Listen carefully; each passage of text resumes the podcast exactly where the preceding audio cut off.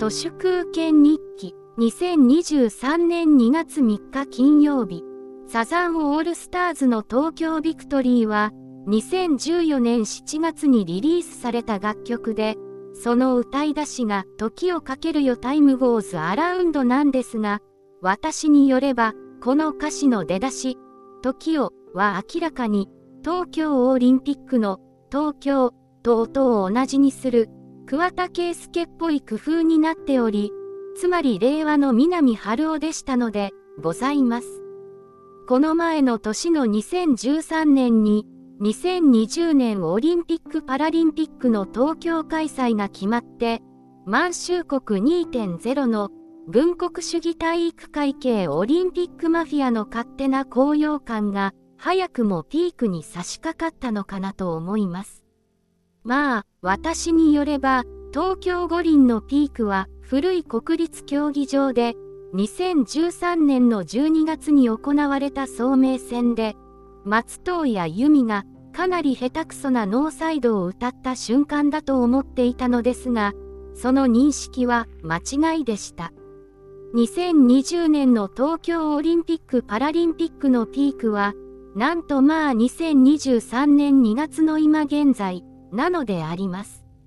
飯馬にも程があるんです。いつの間にかオリンピックに協賛していた朝日、読売、毎日、日経、産経、北海道各市への検察からのリークによってテスト大会プラス本大会の400億円規模の談合となり大会組織委員会プラス電通現役社員並びに法人としての電通も立件されることが見えてまいりました。ノーサイドどころか、今からが満州国2.0のみっともない愚かな地部のキックオフです。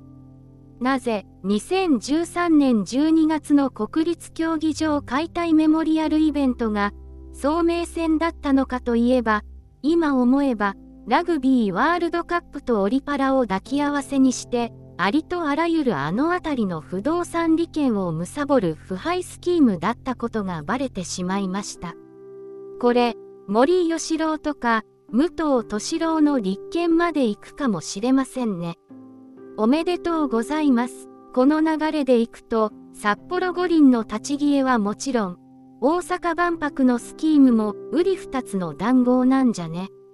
という話が湧き上がってきます。2022年第4四半期における Google の広告収入は、前年同期比3.6%減の約7兆6000億円、YouTube の広告収入は7.8%減の約1兆240億円と、景気の後退に伴い、デジタル広告事業が振るわなかったことが明らかになったとのことで、Google のおしまいは、さらなる電通のおしまい、電通ってアベノミクスとともにグローバル化に失敗、東京オリンピックも贈収賄と談合で犯罪者に、つまり、安倍と共に去りぬという意味での、安倍ともならぬ安倍と共です。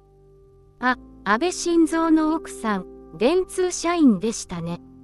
本日は以上です。ありがとうございました。人の行く裏に道あり花の山。